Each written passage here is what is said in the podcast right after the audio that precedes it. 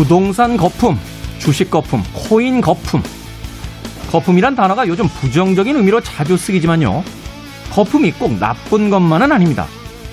맥주의 거품은 맥주가 산화되는 걸 막아주면서 본연의 맛을 지켜주고요. 카푸치노 거품은 커피 맛을 부드럽게 해주고 빨래 거품은 세탁할 때 옷이 상하지 않도록 옷감을 보호해줍니다. 위험하고 불안한 버블이 아닌 나의 일상을 부드럽게 지켜주는 기분 좋은 거품. 여러분들에게 그 거품은 과연 무엇입니까? 김태훈의 시대음감 시작합니다.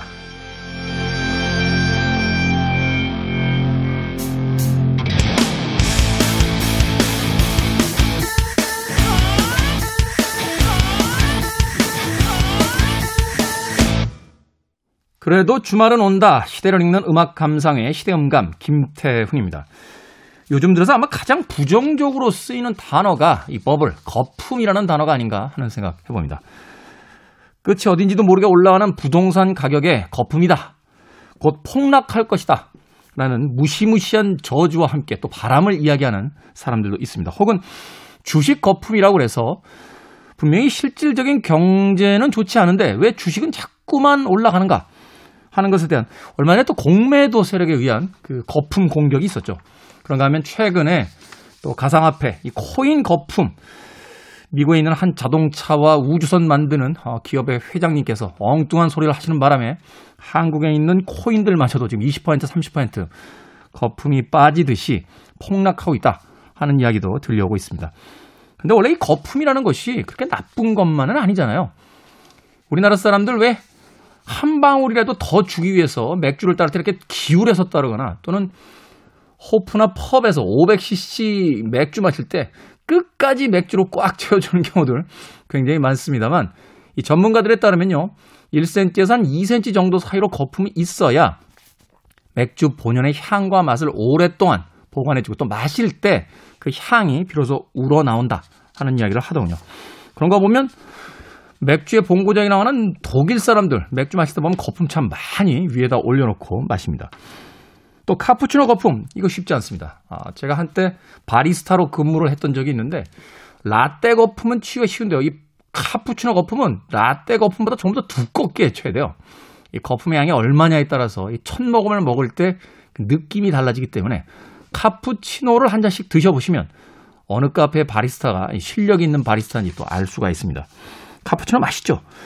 빨래 거품도 세탁할 때 옷이 상하는 걸 막아준다고 하는데 과학자들에 의하면요, 이 물방울이 터질 때 그래서 초음파가 나온다라고 그래요. 그것이 세정 효과를 가져온다라고 합니다. 그래서 쭉 뻗은 강보다는 굽이굽이 흐르는 시냇물이 오히려 물이 더 깨끗해지는 효과가 있다 하는 이야기를 하기도 하더군요. 왜 있잖아요. 안경 쓰시는 분들. 기름때 잘 안 닦일 때 초음파 세척기에다 넣어서 닦는 거.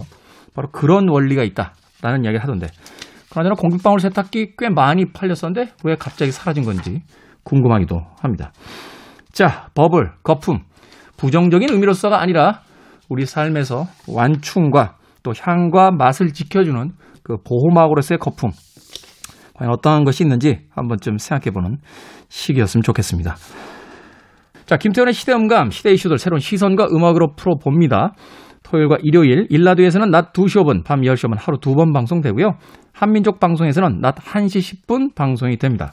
팟캐스트로는 언제 어디서든 함께 하실 수 있습니다. 수많은 거품이 있습니다만 가장 매력적인 거품은 이 거품이 아닌가 하는 생각이 듭니다. 과거에 홍학표 씨하고 채시라 씨가 주연을 맡았던 드라마의 제목이기도 했죠. 사랑과 평화입니다. 샴푸의 요정.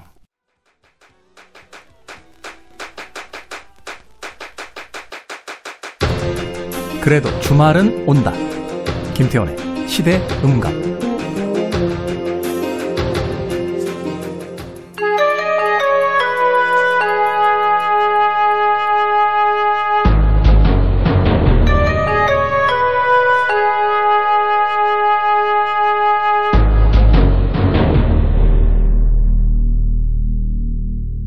변호사 D의 헌신.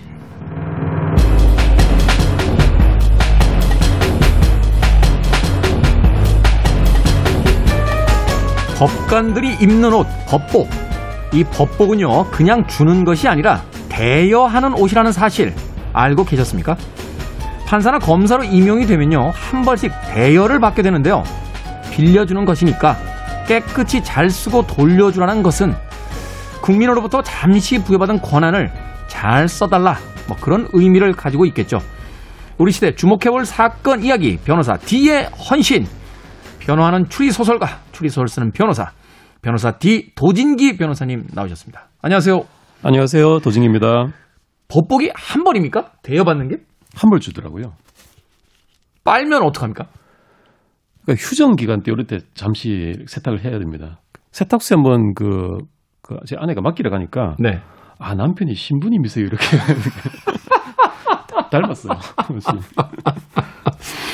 아니 저기 상식적으로 신부님은 결혼 못 하시잖아요. 남편이 신부님이세요라는 건 아, 굉장히 아이러니한 네. 질문인데요. 그렇군요. 어, 물론 이제 뭐 잃어버리거나 파손되면 또 다른 벌을 한 벌을 뭐 대여를 해주겠습니다만 그래도 굉장히 상징성을 띠는 거죠. 네.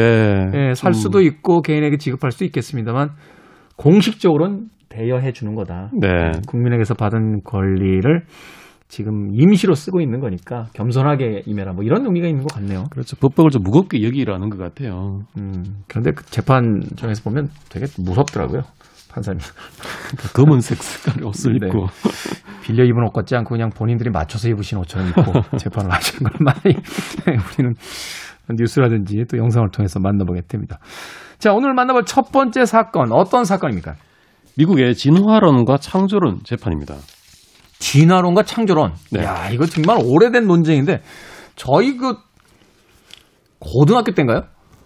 그 생물 시간인가 그 시험을 보는데 인류 최초의 그 최초의 인류는 무엇인가 이렇게 써서 정답이 뭐 오스트랄로피테쿠스인가 뭐 그랬어요. 네.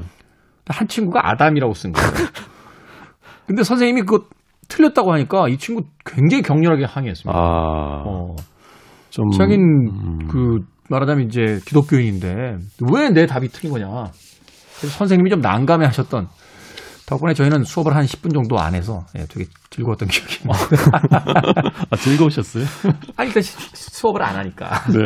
아, 근데 말씀 듣고 보니까 상당히 또 중요하고 어려운 문제일 수도 있겠습니다. 그렇죠. 사실은 뭐, 그 어떤 일상적인 사회에서의 어떤 그 약속보다 이 종교를 더 상위에다 놓는 분들도 계시잖아요. 네. 그렇게 본다라면 그분들에게 있어서는 이거 굉장히 중요한 문제거든요. 네. 어, 바로 그런 문제가 이제 미국에서 벌어진 겁니까? 그렇습니다. 원래 이게 영국에서는 어떤 학술적인 논쟁에서 그쳤거든요. 네. 근데 미국에서는 이제 재판까지 붙어버린 겁니다. 음. 우리 잘 아시다시피 이 진화론은 찰스 다윈의 종의 기원 이런 책에서 시작됐고요. 네. 1859년 출판 즉시 센세이션을 일으키고 그 영국에서 엄청난 격돌을 벌였습니다. 음. 그러다가 이제 미국에서 오늘 말씀드린 재판까지 벌어지게 되는데요. 이게 1925년 미국의 그 테네시 주의 소도시 데이톤이라는 곳에서 이 재판이 열리는데요. 테네시주의 데이톤. 예, 이름에서 스코프스 원숭이 재판이라는 이름이 붙어 있습니다. 스코프스 원숭이 재판이? 네. 스코프스가 사람 이름인데요. 네. 이 사람이 이제 데이톤이라는 이 소도시의 고등학교 생물 교사예요.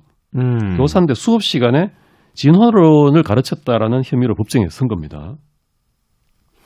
이게 왜 문제가 되죠? 그 몇 개월 전에 어떤 법이 통과가 됐어요. 네. 테니시주에서 이 법이 교사가 진화론을 가르치는 것을 불법으로 규정한 겁니다. 테네시 주면은 저 위스키 많이 나오는 데인데 실망인데요. 진화론을 가리키는 걸 불법으로 규정했다고요? 네. 어. 그 테네시주가 좀 소득이 많이 낮다고 해요. 그래서 어떤 사람들은 이런 것하고도 또 관련이 있는 거 아니냐 라는 음. 얘기하는 사람들도 있습니다. 테네시주. 사실 테네시주인지는 정확하게 모르겠습니다만 이 지역이 그 미시시피강 뭐 이렇게 흐르고 그런 거 아닙니까? 거의 근처죠. 네, 허클베리 핀의 모험담이 이제 펼쳐지는 도시이기도 네, 하고. 미국 남동부에 주, 주고 네. 근처죠. 그래서 이게 사실은 기획된 재판이었는데요. 기획된 재판이다. 네, 존 스코프스가 이 법이 통과되니까 이게 학문의 자유를 침해한 위헌적인 법이다라고 신념을 가지고 학생들한테 나 고발해줘라고 부탁한 거예요. 일부러 이걸 좀 공론화시켜서 한번 논쟁을 해보겠다. 예, 그래서 일부러 아. 법을 위반하고 일부러 피고석에 선 겁니다. 네. 근데 이게 엄청난 관심을 모읍니다. 그렇겠네요. 이게 진화론과 창조론 이게 그냥 학술적 문제가 아니라 법정까지 갔으면 과연 법원은 뭐라고 판결을 할 것이냐. 네. 어, 여기서 일단 말씀을 드려야 될 게 이제 각 진영을 대표하는 변호인단을 말씀드릴 것 같은데요. 스코프스 측 그러니까 피고 측을 대표하는 이 진화론 측을 대변하는 인물이 데로우라는 사람이에요. 대로. 예. 그다음에 검찰 측 그러니까 창조론을 대표하는 쪽이 브라이언이라는 사람입니다. 브라이언. 근데 데로우가 이제 인권 변호사였는데 브라이언은 민주당 대통령 후보에 선출되고 국무장관까지 지냈던 거물이었고요. 어, 엄청 거물이네요. 네. 그 데로우가 젊었을 시절에는 이 브라이언한테 그 선거 진행에 가담해서 막 열심히 돕기도 하고 아, 둘이 또 그 동료였던 적도 있군요. 네. 어. 그러다가 데로우가 이제 브라이언의 어떤 그 종교관 이런 데 실망을 하고 사이가 벌어져서 나중에는 거의 적대적인 관계가 됩니다. 음. 그런 상태에서 이 법정에서 붙어버린 거예요. 원수는 외나무 다리에서 그것도 가장 미국 사회에서 당시에 핫했던 이슈로 이제 맞붙게 되는 거군요. 예, 그렇습니다. 그래서 이 재판이 언론에 어떤 엄청난 취재 경쟁을 불러왔고요. 미국 역사상 최초 라디오 중계되는 기록을 세우기도 했습니다. 아, 재판이 중계가 돼요? 네. 어. 원래 재판이 중계가 안 되는 거였는데 음. 이때가 처음이었다고 합니다. 음. 근데 처음에 재판이 시작은 진화론 측에 굉장히 불리했습니다. 왜죠? 스코프스, 그러니까 진화론 그 가르치는 교사의 변호인단이 그 대로 측. 네. 네, 네, 대로 측이 어떤 증인들을 과학자들을 신청을 막 하는 거예요. 네. 근데 판사가 다 거부해 버립니다. 아, 증인 요청을 하는데 거부한다 다. 네. 판사가 어. 아무래도 조금 이 지역에서 약간 보수적인 입장을 취하던 사람이 아니었나 싶어요. 약간 한쪽으로 이렇게 기울어 계신 분이군요. 네. 어. 그 반대로 검찰 측의 브라이언이 그 발언을 가장해서 틈틈이 막 종교적인 견해를 펼치는데 다 허용, 허용해 버립니다. 음, 그거는 증명되지 않은 사실입니다라고 아무리 이 있습니다라고 해도 어, 기각합니다. 이러고서는 그냥 다 들어버렸다는 거죠. 네. 뭐 이럴 때 이렇게 말합니다. 브라이언이 기독교인은 인간이 저 위에서 왔다고 믿지만 진화론자들은 인간이 저 아래에서 왔다고 믿습니다. 너무 감정적인 얘기잖아요. 그 위와 아래 이런 식으로 하면 그런 그런 화법은 되게 되게 선동할 때 많이 쓰는 거 아닙니까? 그 미국 미국도 별수 없더라고요. 네. 그리고 이런 말까지 합니다. 인간은 심지어 아메리카 원숭이도 아니고 구대륙 원숭이로부터 진화되어 왔다는 게 말이 되냐? 아니 그분 얘기가 다 말이 안 되는 것 같은데 그럼 역사가 지금 200년 전 이때만 해도 200년이 안 된 거죠. 그러니까 네. 200년이 안 된 시절에 당연히 진화가 됐으면 구대륙에서 됐겠죠. 신대륙에서 된 게 아니라. 근데 이런 발언을 하는데도 방청석이 막 박수치고 환호하고 그런 분위기였던 거예요. 당시만 해도 이제 인정하고 싶지 않은 거죠. 인간이 그 어떤 유인원 쪽의 어떤 조상을 가지고 있다라는 걸. 어. 네. 그러니까 감정적으로 싫었던 것 같고요. 일종의 쇼를 한 거군요, 그냥. 네. 재판정에서. 네. 그리고 결정적으로 배심원단 12명 중에 11명이 정기적으로 교회에 다니는 사람이었어요. 끝난 거 아닙니까, 그러면? 그 구도 자체가 도저히 이제 이기기는 어려운 그런 네. 구도인데 변호인단이 반전 카드를 던집니다. 음. 좀 굉장히 엉뚱한 전략인데요. 그 검찰청 검찰 편에 있던 브라이언 있지 않습니까? 네. 그 사람을 증인으로 신청한 거예요. 검찰 쪽 변호사를 네, 어, 증인으로. 네. 어. 그 판사가 황당해서 이 사람이 무슨 증인이 되냐 음. 기각하려고 하, 하고 또 변호인단은 계속적으로 요구를 하고. 음. 근데 이 와중에 원래 이제 이게 안 되는 증인인데 브라이언이 내가 하겠습니다 그런 거예요. 도대체 무슨 얘기를 하려고 했는지 궁금하니까 한번 해볼게요. 그래, 한번 물어보셔. 뭐 이렇게. 아마 자신감이 있었던 것 같아요. 증인신문 과정에서 네. 내가 내 입장을 실컷 더 얘기를 하고 싶다. 어. 상대를 뭉개버리겠다. 오히려 그냥 논쟁을 해보겠다, 거기서. 예. 네. 이렇게 해서 검찰 측의 변호사가 증인석에 쓰는 어떤 초유의 사태가 벌어집니다. 네. 여기에서 완전히 어떤 그 기념비적인 장면이 벌어지는 게 상대를, 그러니까 브라이언 측을 아주 이렇게 비이성적인 사람으로 이미지를 완전히 묵사발을 만드는 그런 장면들이 벌어집니다. 자, 여러분들 이제 기대해 주십시오. 여러분들 왜그 법정 드라마 보면 하이라이트 있죠? 예, 그 부분이 지금 이제 도진기 변호사님을 통해서 나옵니다. 아, 근데 주로 이제 내용은 이미지를 깎는 내용인데요. 네. 그 성서를 액면 그대로 믿는 어떤 그 것에 약간 부당함 이런 것을 지목하는 건데 네. 성서에 따라서 그 당시는 그럼 지구가 기원전 4,004년에 탄생했다고 믿느냐? 음, 그러니까- 창세기 역사가 이제 시작이 거기서부터 되니까. 네. 그보다는 훨씬 오래된 것 같다라고 하면 그럼 지구가 6일 만에 만들어졌다고 믿느냐? 이거 대답하기 애매하네요. 그러니까 구도 자체가 과학으로 들이밀면 그 약간 휘말리는 그런 내용이 있는 거예요. 그렇죠. 그러니까 완전히 그 과학을 하나도 안 믿는 사람처럼 이제 돼버리는 게 되니까. 아주 그렇게 몰고 가는 거예요. 음, 그리고 최초 여성이 이브였다고 믿습니까? 그렇습니다라고 합니다. 음. 그러면 그럼 이브의 자녀가 카인과 아벨이 있고 음, 카인이 아벨을 죽였는데 음, 죽이고 딴 데 가서 아내를 얻었다고 되어 있는데 음. 이미 당시에 사람들이 살고 있었네요.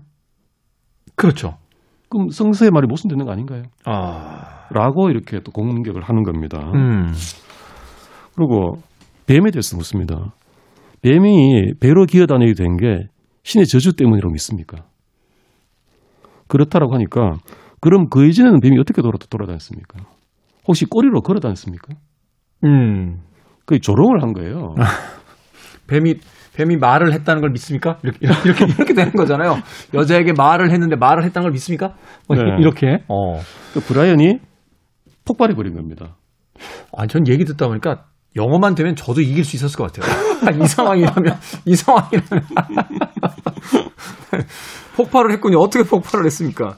그 재판장을 향해서 지금 피고 측이 성서를 중성 모략하고 있다 이렇게 소리를 지르고요. 음. 반면에 대로 그 변호인 측은 어리석은 생각에서 당신을 구해주려는 것입니다. 이렇게 또 소리를 지릅니다. 음. 그래서 판사가 이제 엉망이 되니까 황급히 휴정을 선언을 하고 이제 다음날 선고하겠다 이렇게 한 거예요. 그래서 이 브라이언이 너무 열받친 거예요.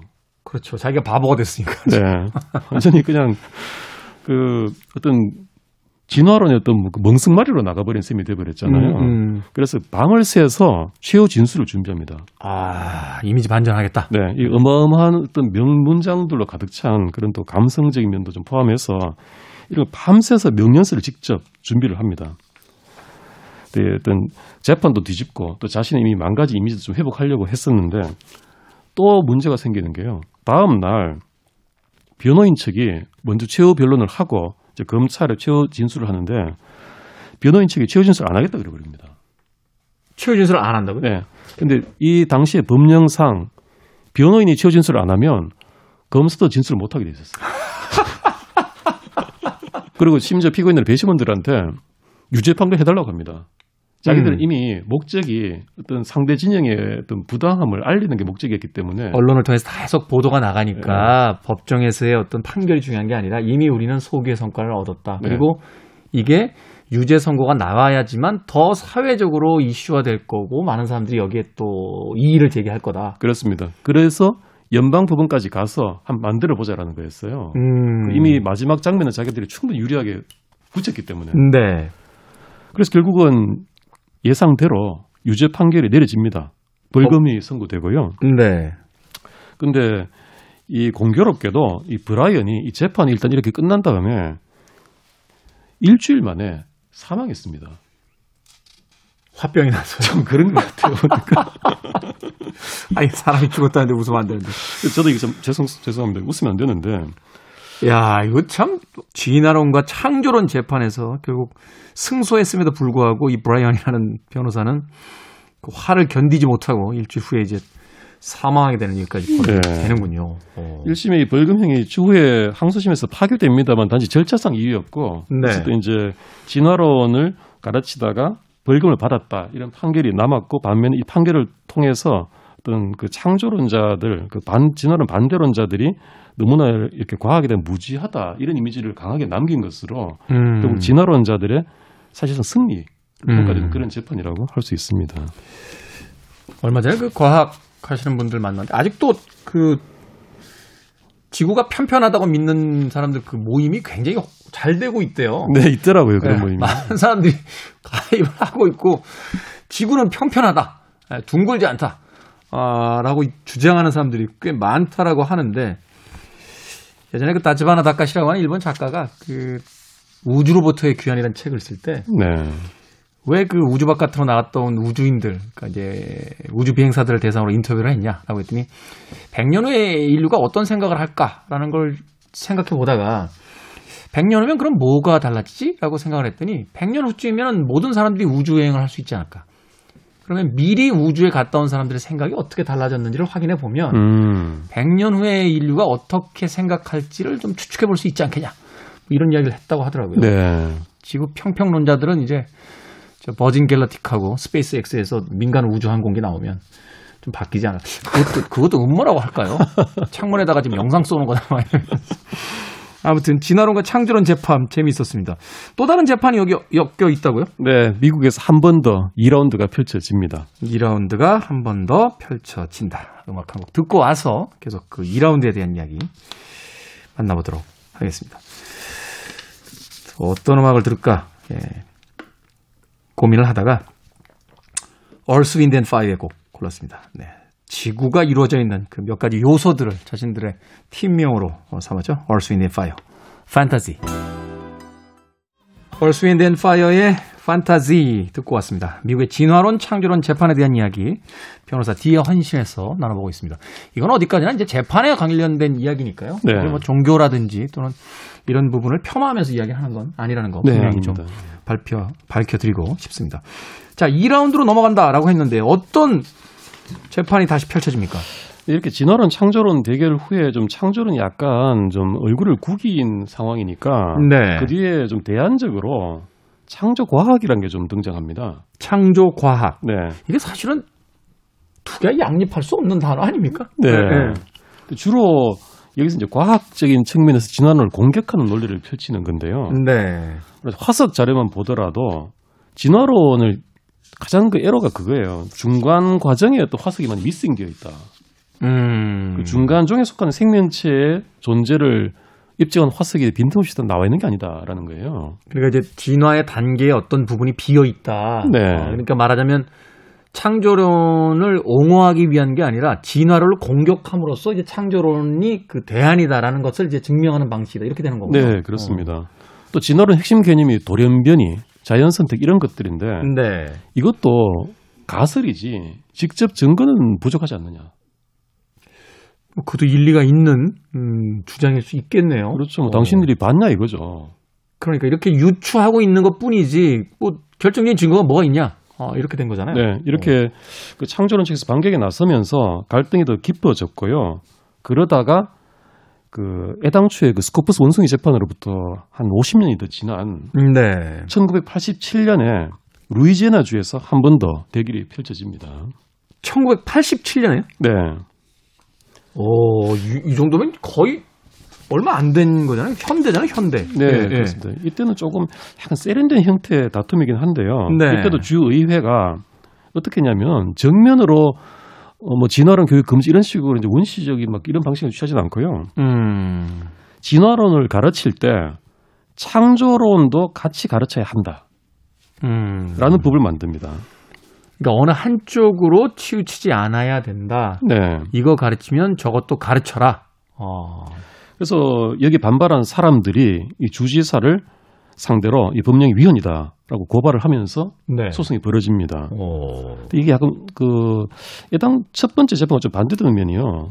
고발한 측에서는 이것은 헌법상의 국교를 금지하는 조항에 위반된다 이런 주장을 했는데 반면에 그 창조론을 끼워서 가르쳐야 한다는 주장은 오히려 학문의 자유를 위해서 필요하다 아. 이렇게 주장을 하는 겁니다. 네.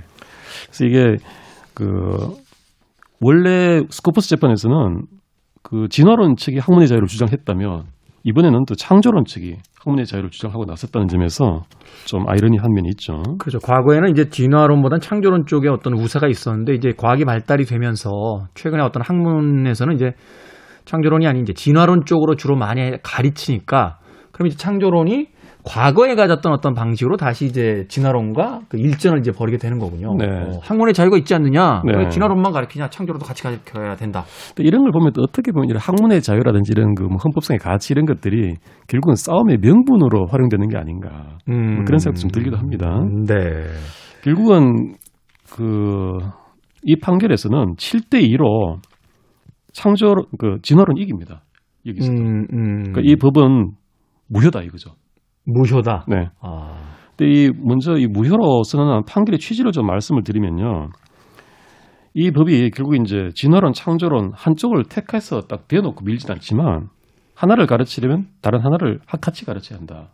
네. 이렇게 돼 있는 것이 결국은 진화, 진화론을 가르치는 교실마다 창조론으로 맞불을 노리는 것이다. 음. 그래서 불순한 목적이 있다. 아, 의도 자체가 불순하다. 네. 네. 그래서 이게 결국은 종교적인 관점을 홍보하는 그런 법령이라고 해서 그래서 법이 헌법에 위반된다. 음. 이렇게 결론을 내립니다.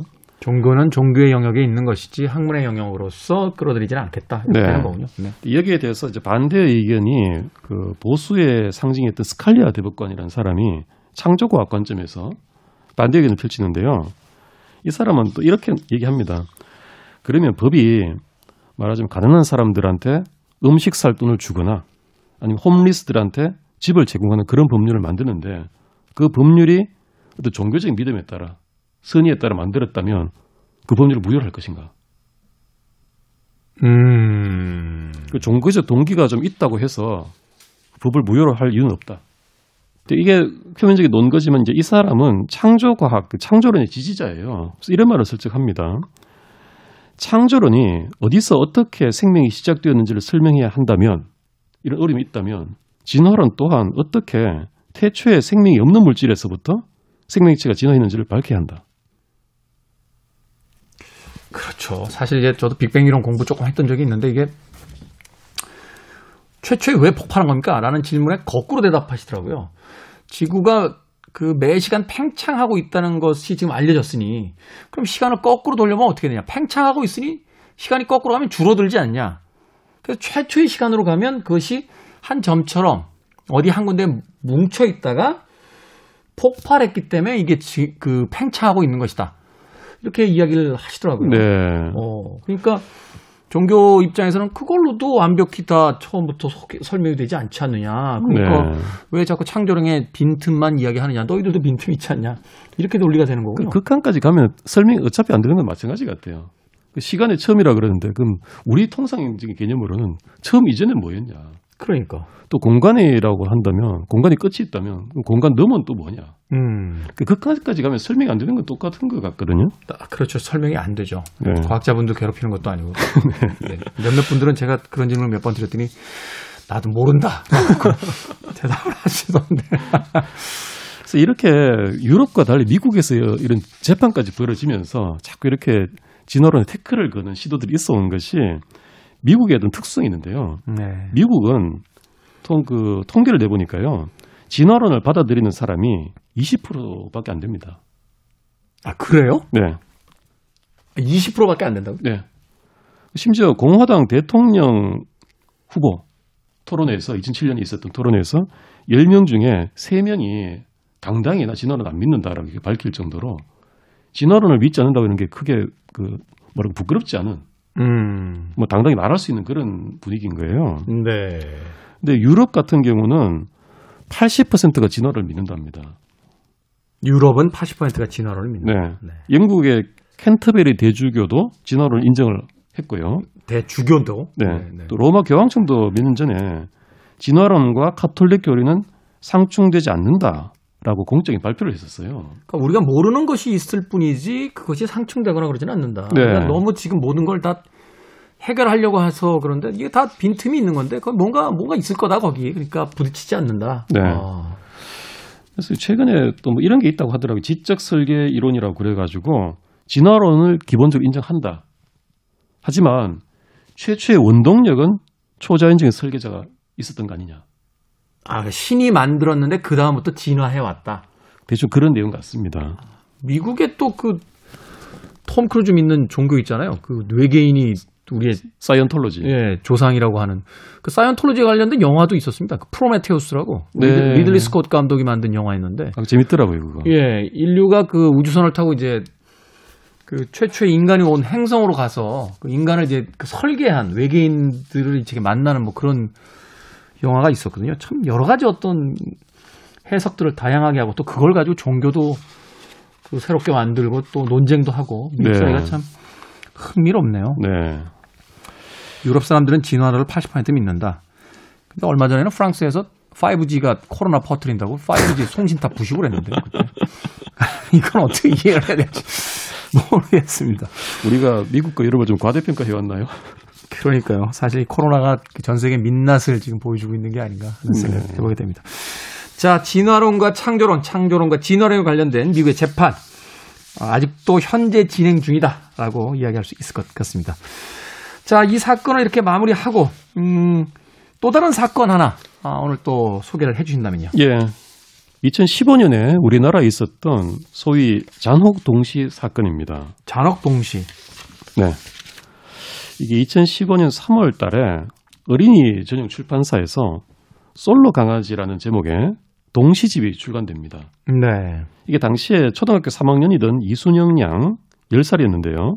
이 학생이 시를 모은 동시집이었어요. 여기까지는 뭐 시를 잘 쓰는 아이가 시집을 냈구나라고 할 텐데 네. 두달 뒤에 이 시집 중에 학원 가기 싫은 날이라는 제목의 하나의 시가 언론에 퍼지면서 크게 문제가 됩니다. 음, 10살짜리 아이의 시가 얼마나 문제가 있었길래. 이게 제가 시 내용을 그대로 말씀드릴 수는 없습니다만 내용은 그렇습니다. 제목 아, 그대로 있군요, 시가. 예, 네. 네. 학원 가기 싫은 날. 네. 혹시 뭐 가능하다면 선생님의 판단으로 말씀을 하실 수 있겠습니다. 저는 말씀을 못 드리겠고요. 어, 이건, 이건 얘기 못 하겠는데요? 네.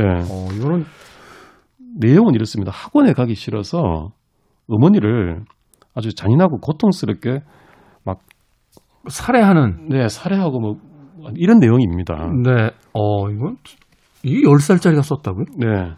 그래서 이게 너무나 좀 표현도 잔혹하고 그래서 이게 신문에 보도가 되면서 크게 화제가 되고 네티즌들 사이에서도 크게 그 논란이 있었습니다. 이게 사파까지 지금 있는 거잖아요. 이게 사파가 좀 더 문제예요. 막 그대로 피, 피 같은 걸 그대로 표현을 하고 어, 이거는, 이 출판, 아니, 사파를 직접 그리진 않았을 텐데, 이 출판사에서.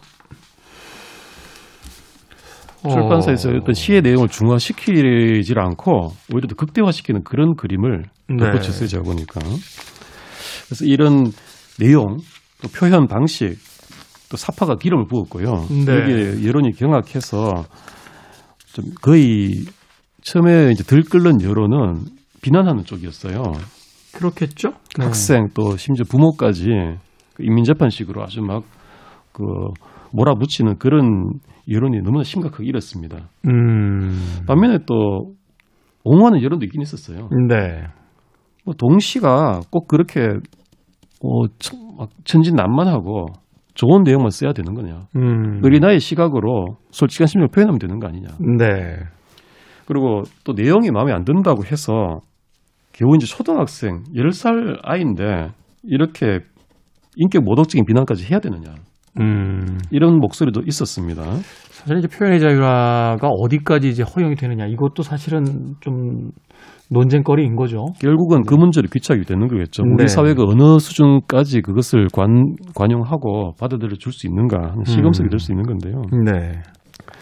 근데 이 저는 개인적인 평입니다. 개인적으로는 이 시집이 굉장히 아주 훌륭한 시집이라고 보고요. 일단 이 시 말고 다른 시 보면 참 참신한 표현들이 몇 개 보입니다. 음. 여기 보면 내가 시를 잘 쓰는 이유라는 시예요. 이런 표현이 나오더라고요. 모든 시에는 피 냄새가 난다.